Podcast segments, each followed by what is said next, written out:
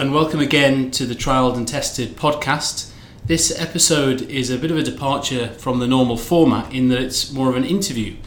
An interview with the outgoing Chief Executive of the Education Endowment Foundation, Kevan Collins, or rather Sir Kevan Collins, knighted for services to education in 2015, a degree in economics and politics, PhD in literacy acquisition.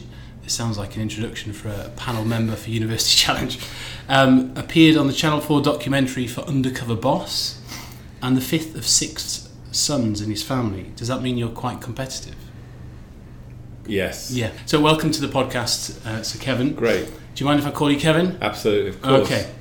So, before we talk about your work over the last eight years at the EEF, please tell us a bit about your background. What did you do prior to joining the EEF? So um, I often describe myself as a teacher because um, I think the first job I ever did as a full-time proper profession was teaching, and I loved it, and uh, it, I found it thrilling, and I'd always wanted to do it. So I started as a teacher in East London about 37 years ago. I taught in East London, taught in Yorkshire, taught abroad internationally, um, and that was a big bit of my background. I think that sort of defines a great deal about who I am. Um, I was very fortunate to move out of schools, and I had leadership roles in schools. Move out of schools into uh, sort of advice work. Really, I got I got the opportunity to train to be a Reading Recovery tutor, which was a program set up by the government to support children failing to learn to read. And I did that for a while. Became chief advisor of schools in Bradford. Uh, moved to the national strategies under Tony Blair in '97. Became the London regional director. Became the national director for the primary strategies as a whole uh, English and Maths and the rest. That was an unbelievable time. Went back to Tower Hamlets where I started teaching as direct, first Director of Children's Services there, became Chief Exec of the Council there, and then came to the EF. That's the story. Right, you've had a few jobs then. Um, so the EF was launched in July 2011 and you joined as CEO in October that year. What were you tasked with doing when you were appointed into the job eight years ago? Well, basically to um, develop a startup. I think when I arrived, there were three of us in the room, we were with three people milling about, wondering if the phone would ever ring. The one thing we did have was a decent bank account of 125 million pounds, and we had an idea, uh, although a very nascent idea actually, about the idea that you could apply an evidence framework to understand more about what works and what doesn't, particularly to raise the standards for most disadvantaged kids in England we had the toolkit. Well, we actually had a small toolkit. Had 11 pages of, of a PDF documents, all it was at the time. And we got to work. We got to work building the um, existing evidence, the synthesis, making the toolkit much deeper, richer, and broader with our colleagues, particularly with colleagues up at Durham. Um, and that's become, I think, a pretty much a world leader in its type of its type. and that's now translated in many languages all around the world. We then um, opened our doors to ask people to to apply for the funding so we could test things out. We that got going from the first round of grants. We did the first four that summer. I started, um, and then we moved into the mobilisation of evidence, the dissemination, the really hard graft of it all. So the task was to get the to get the program, to get the organisation up and running from scratch. And I'd never done a startup before. I'd worked in big public services, local governments, government, and I found startup absolutely thrilling. I loved it. I've loved it, and um, and it's been um, one of the really great joys of my life. That, yeah, this this period. It's funny to think of the EF as a startup, but of course it once was eight years ago. Yeah. Um, so at that time, in your opinion, what was the appetite for research and impact evidence in schools, local authorities, in government? As ever, for me, it's a huge. It's mostly about luck and a very little bit of kind of skill and wit. So the luck was at the time that there was um, a desire for knowledge and information.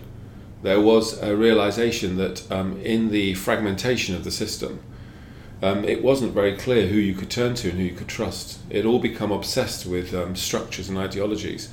And so for us to present ourselves as non aligned, non ideological, an honest broker of what we know and what we don't know, um, people came to it. People, I think, welcomed that um, that kind of idea, and that one that was totally dedicated to classrooms and teaching, and not to structures, uh, which was the dominant kind of idea of the day in education. We know that makes no difference at all.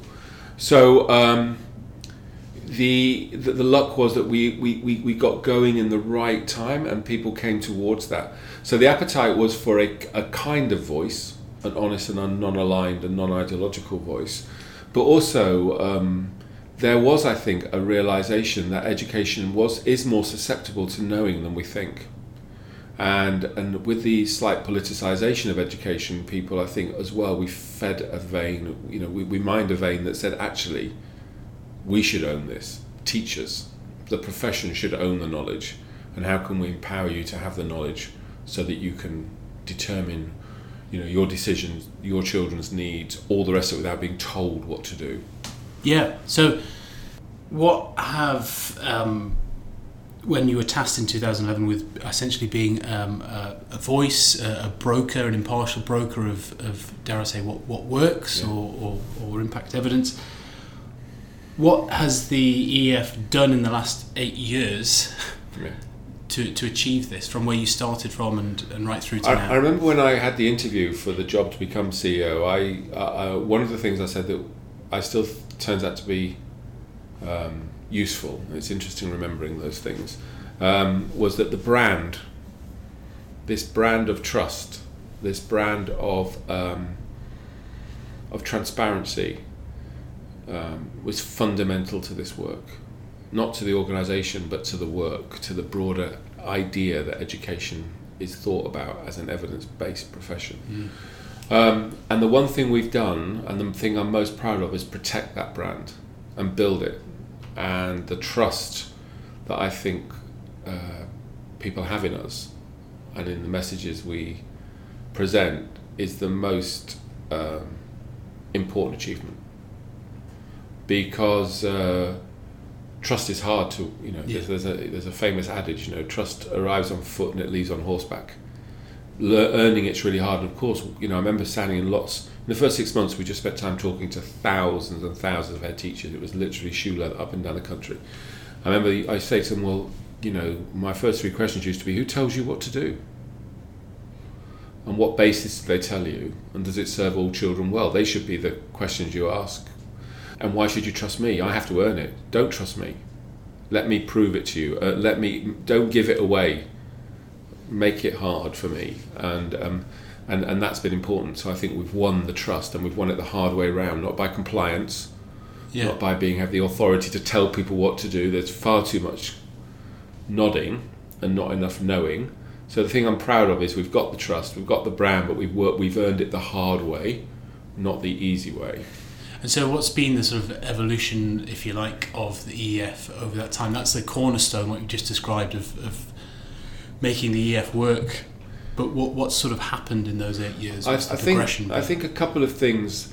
The first was you have this idea of evidence and trust, but you also have to anchor that to a purpose. So the purpose is not just um, in the round about education, but the purpose is about uh, a fundamental issue our, our, our, generation of teachers face, which is the achievement of disadvantaged children.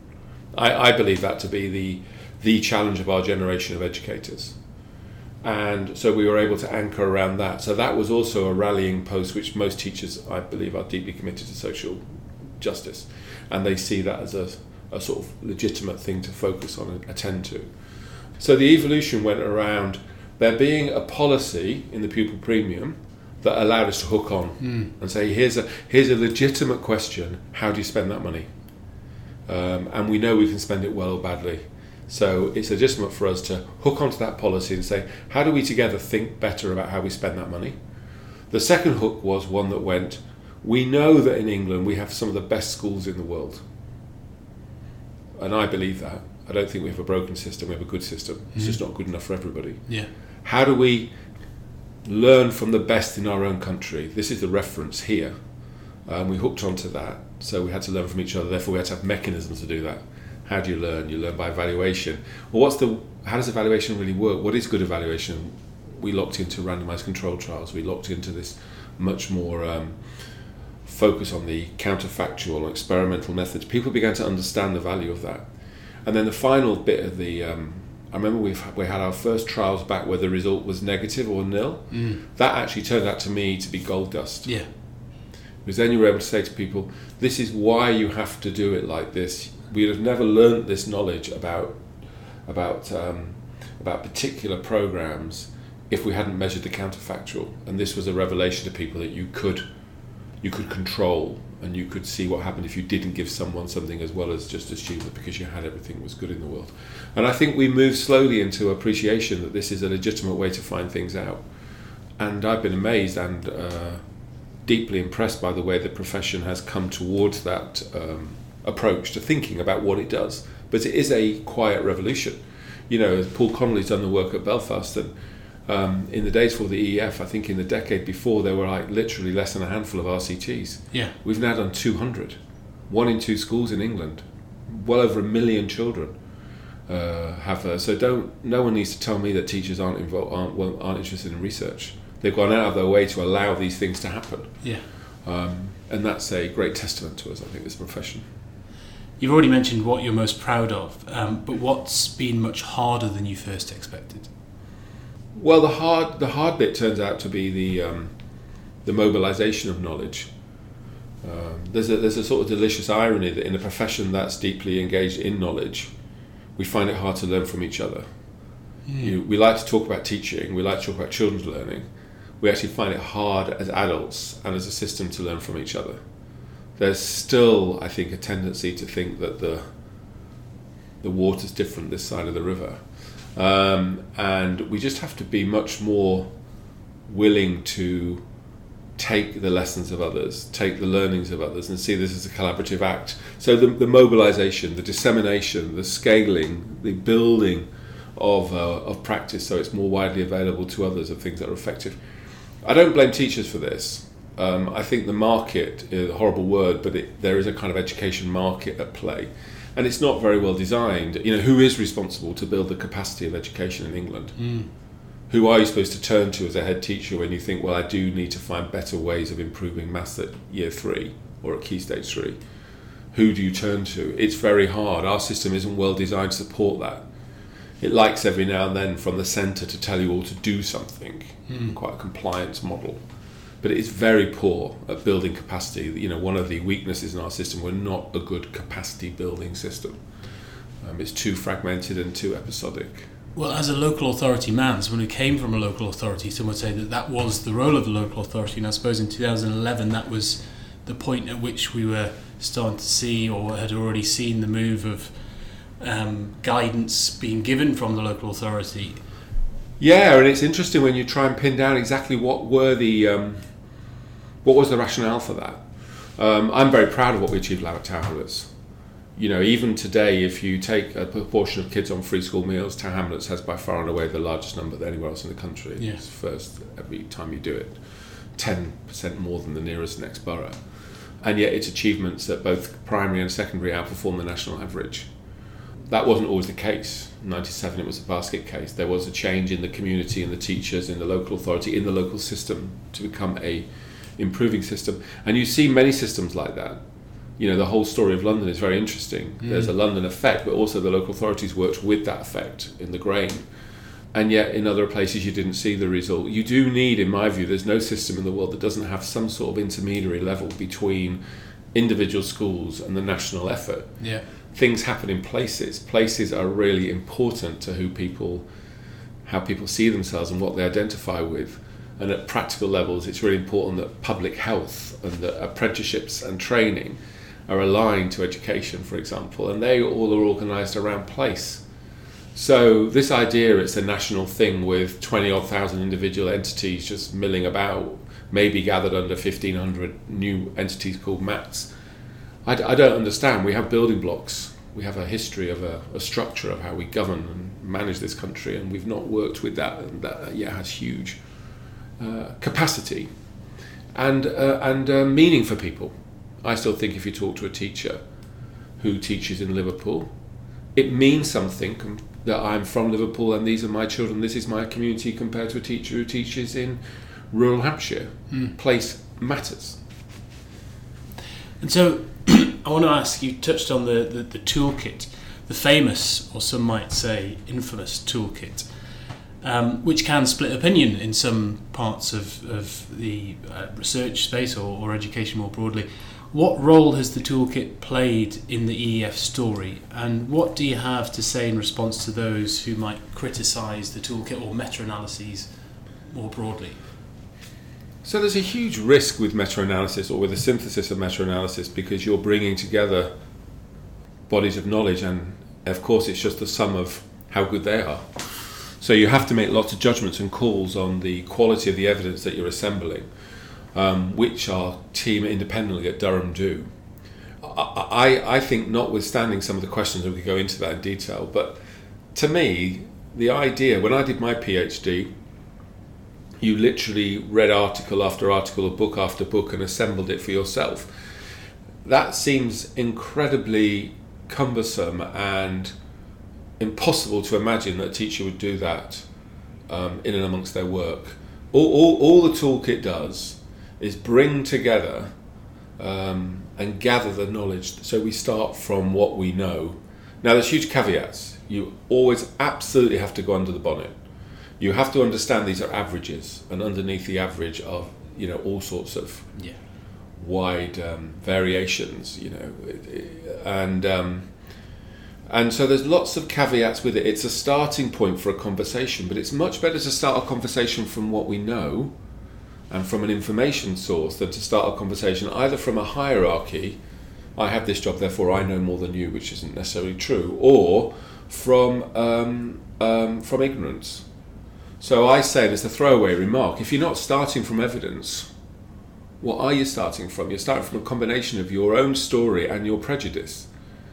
Now, I'm not saying your own story is not important, but the collection of knowledge we have when you cast the net across the the uh, the community of teachers internationally of what they've learned about a, a, a, consideration around the way to teach the value of phonics in early reading seems to me to be a perfectly valid and proper way to start a conversation about that question rather than how I feel about it. Yeah, absolutely. That's all. and uh, actually, we've always thought in our office, someone once mentioned that um, the idea of having uh, toolkit top trumps as a conversation starter, you could have, you know, strength of the evidence or yeah. cost or, you know, months learning game. And it is, I feel, a, a starter for 10. It's all it is. And, and, and, the, and, that, and that point you've made is really interesting was the toolkit is not about what works. It's about what worked, about what happened, what what was the impact, what was the cost, what's the strength of the evidence. It's trying to create a language and a framework for democratic conversations about ideas in education. Yeah. And it seems to me, um, and by the way, critics, great. You, you, this, this is constantly being debated. It should be. We don't. There's, you know, there's. It's really important that it's debated and that it's con- that it's contested. That is very very healthy. So I have no problem with that. And is teaching now a more evidence informed profession? And assuming that you'll say yes, how do you know? Well, I don't think teaching should. Um, I like that phrase informed. I think in the end, um, you must always take responsibility for the children that are in front of you, and that you must use the best of what you know to make the best decision you can make next. I don't think the evidence should tell you what to do. I think it should guide and support your thinking. I think evidence education is more informed. I think a good example would be um, evidence informed. Uh, it's a bit political, this example I'm going to give you. Um, about two years ago, there was a sudden debate in England to consider um, ex- having more grammar schools. Now, the response to that debate I thought was thoroughly proper there was evidence, there was discussion, there was questions, the data was analysed properly, and and not even whether you want to take one side of the debate or not, that one happened then move off the table. But there was a proper consideration of evidence rather than it being a um, just an emotional response to the question. Um, I think the way that people think about the um, the deployment of teaching assistants has been greatly informed by the evidence. I think things like the early careers framework that the DFE are rolling out now, we see a much clearer presentation of the evidence. I think the new framework for inspection shows you that the evidence has been thought about more deeply than ever before, rather than the particular interests or misses of one inspector over another, chief inspector over another. So I think there are a number of signs that we're becoming more evidence informed. Will, will it ever be just become a science? Of course not. You have to have the room for the politics, for all that kind of stuff. But more informed, definitely. Because of the EF? No, because of the EF as because of the community, because of the the the, the, the much broader agenda. We're, we're a tiny bit of a big agenda that's happened. It, I think it's interesting that the politicization and the structural considerations and the ideology that um, I think got uh, very hyped up in the um, in the English education system, say ten or twelve years ago, mm-hmm. weirdly created a space for people who wanted it to be more rational and thought about, and we were we're part of a, a coalition that's jumped into that space. Yeah. There are many really really important people who have made as much contribution as we have. But not to underestimate the the body of evidence that's been gathered, like you say, through the 200 RCTs. Yeah. Did you say? I mean, yeah. that's that's pretty huge. Um, you touched on this earlier about where do schools head teachers turn to for advice and guidance. What do we know about the capacity for schools to respond to the challenges they face? Where do they turn to? Who can they turn to for good advice and guidance, do you think, now in the current climate? I think that's a really important question. So, the individual school for me is the um, essential unit of change. Notwithstanding schools sit, sit, sit in partnerships and communities, and I'm a big fan of all that. But actually, the school um, is a very powerful concept in societies around the world, and it's a very important concept. And a school, you know, Dewey used to talk about a school as basically three things. A school is what you teach, how you teach, and the kind of place you are. Now, the what you teach and how you teach are very susceptible to an evidence analysis. Um, the order, the scope, the range, the challenge in the curriculum. I, li- I like the debate about the curriculum, but that has to be married with a debate about how the balance between didactic or experiential, the mm-hmm. balance between groups of kids, all that sort of stuff. So, so, so, so these are very susceptible to evidence. And then the, the, the, the, kind of place you are is quite interesting because that's, a, that's more a, from the sociology. I mean, that's more about the chemistry, that's more about your context, the, uh, just the dynamics of the adults and the children in the space at any time, the story, the history, what's happened if there's been a tragedy. All these things affect the culture of the school.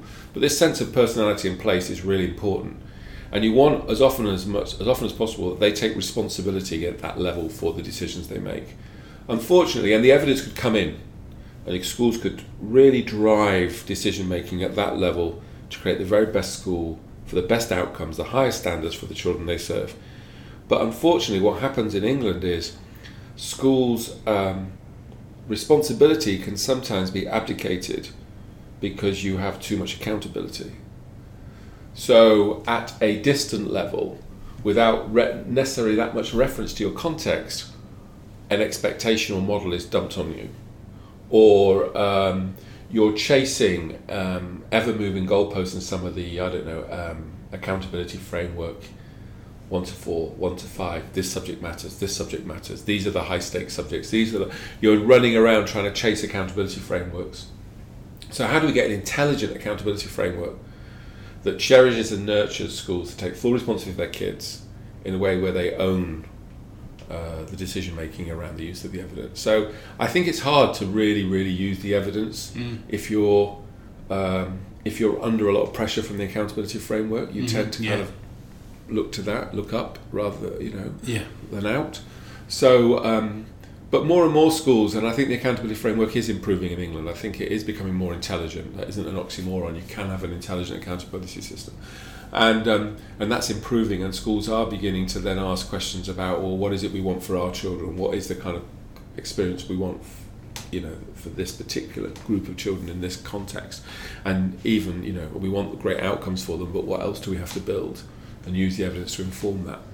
But I think it is tricky a very quick answer to this question. Sorry. You sound like you sort of occupy the sort of centre ground. You're not you're not all about um, the scientific method. Um, I don't know if I'm right in, in sort of saying that. But do you think that in where conversations in education could become quite polarised, that the EF sometimes is seen as being very scientific in yeah sometimes I think I think that's because of the redressing of balance.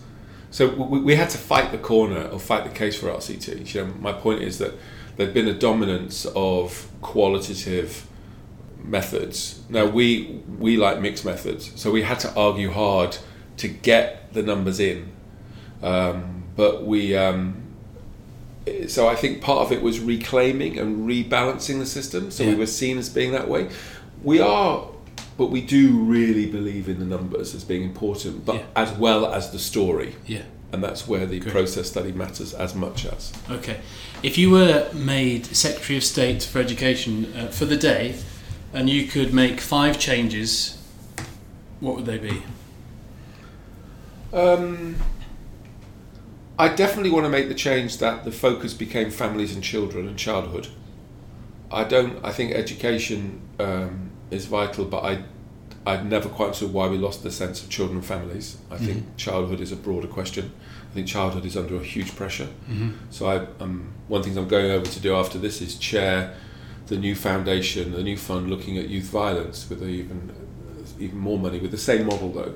So I think childhood is an issue. I'd like to see families in childhood. I'd make that my priority. And the importance of early years, presumably. Uh, then I'd focus on early years. I think we haven't yielded the benefit of the fantastic, huge expansion of early years provision in this country in the last 30 years. We haven't yet yielded that. I'd like to focus on quality, professionalisation, the pay and the resources for that workforce. I think it's underplayed and understood. Um, I think there's a whole lot of things that I'd make a decision that we don't touch and we'd leave alone. As I say, I, t- I, I genuinely believe that our best primary schools are just about the best in the world, and I'd like to keep out of lots of things. I'd like to draw some red lines and say we're not going there. The government is not involved. That is not leave that alone. Where I would lean in though is key stage three. I think I don't know. What, I think we struggle to understand what key stage three is for. So the whole shift to two, three year keys. I think we need to revisit the value and importance of that particular phase of life and learning of the movement into secondary, of puberty and all that kind of stuff around emotional development of children Mhm. as well as skills. And then I think the the biggest scar we face apart from the gap, and I think it is an absolute scandal, is that the the half of our children who don't go to university, their post sixteen provision, I think is appalling. I think the whole thing is geared to select and identify children for A level, and they're what I call route one. And actually, notwithstanding the fees and all that kind of stuff, that's not a bad route in this country. Here we are on our small island with three of the best universities in the world on it. The other group, I think it's terrible. I think it's a lack of clarity. I don't mm-hmm. think we prepare them properly for the economy, and I think there's this whole set of issues about the um, the post sixteen experience for the non A level group. yeah. I'm going to ask you two more questions. What are you going to do next? I'm going to do a number of things. I'm not doing anything full time. This is my last full time job, he says. Yeah. Um, I'm going to chair the. going to have seven part-time jobs. Well, I'm going to chair. I'm going to chair. I'm moving into chairing. Whatever is that work? I don't know. I'm chairing the Youth Endowment Fund, which is this Home Office resource, which is looking at how do we prevent young people getting involved in violence and crime, using the same method of uh, evaluation, of research, of all that. Um, and we've got a fund, uh, a very chunky fund to look at that. So I'm interested. Is that susceptible to the question? A massive social issue in my view. A, a great challenge.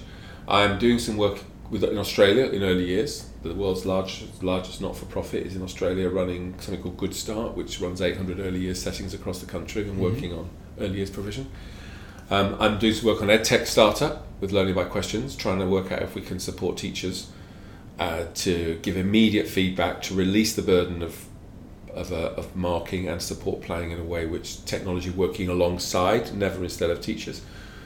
And finally, I work with a, I do some work with global schools groups around the world, looking at the development of schools and education more broadly. Just quickly to follow up on the um, on the Youth Endowment Fund, how do the policies of these of this sort of What Works network do they join up, or are they joined up? Is that what you're going to try and? Yeah, well, that's the endeavour to do more joining up. I mean, you know, for example, we sent a load of kids on a program we were doing looking at um, climbing Snowdon and Commando Joe's coming to your schools to build leadership and resilience. Now, that would absolutely be something you might want to ask the question and what did it do for the kids who were at risk of getting involved in crime? So these are the same children in the same communities in this you know where we can join up we will. This goes back to my point about childhood. This is all about you know you achieve well in school when you feel safe and secure and you have a kind of disposition to learn. And the idea that you separate this off from uh, living in fear, at risk, in dysfunctional communities or families is kind of silly. So we're trying to work out how do we use the evidence to think about the way we support childhood. Um, because in too many cases, not all, but in too many cases, there are issues around social policy in England in relation to families and children isn't as good as it should be compared to many European countries.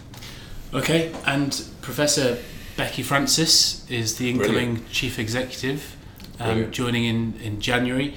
What advice do you have for Becky? Oh, I don't need to give Becky advice. Uh, Becky is this is an absolute joy and gift for the EEF. That this is perfect. It, it- this is going to turbocharge what we do. We, we couldn't have found a better and more qualified person than Becky. It's just fantastic that Becky's going to do it. It's just going to shoot the whole thing along, in my view.